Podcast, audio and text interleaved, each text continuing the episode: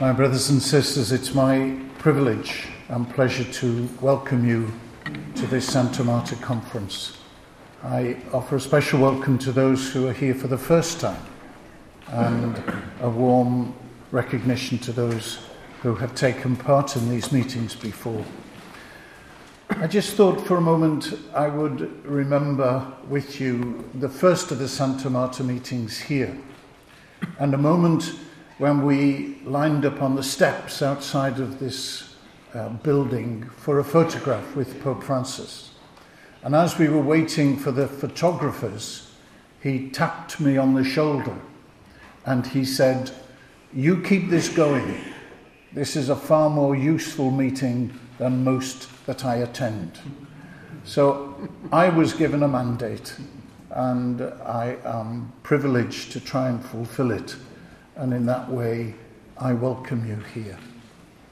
I also remember on that first meeting that in the porch just outside this room, Julie cornered Pope Francis with her television camera, and he gave his only live television interview to a British broadcasting outfit.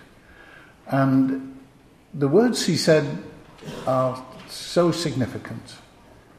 Julie asked him his comment on human trafficking, and he said, It is a grievous wound in the body of humanity. I think it is true around the world in these last few years, there is a growing awareness of that wound in the body of humanity. And as we begin this meeting today, and our aim is to build trust between us and strengthen partnerships, I think it's important that we concentrate not so much on describing the problem, because we understand that more and more, but of speaking about our response and our actions in response to this problem. Because I think now we're at the point of wanting to build trust not simply on undertakings that we might give, but on action that we achieve. And when we see in each other active partners who are effective in what we're trying to do, then that trust, which is so important, will grow. I think it's also true that at this point we have opportunity. There is growing awareness, there is growing responses from governments and certainly from the forces of law and order, but we must capitalize on this time. And one of the questions that I will be listening for, one of the, responses to the question of what more would you like the Santa Marta team to do and to contribute?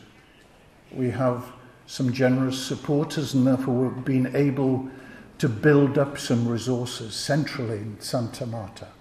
So please do think about what more you would ask of this small team that we can do. And I think the second practical question is how can we best strengthen the regional partnerships? I mean, this is a meeting from right around the world. And it seems to me that if it, this is to grow, we need to build frameworks regionally to explore and help bring into this work this unique partnership and I think perspective uh, that is summed up in the phrase the Santa Marta Group.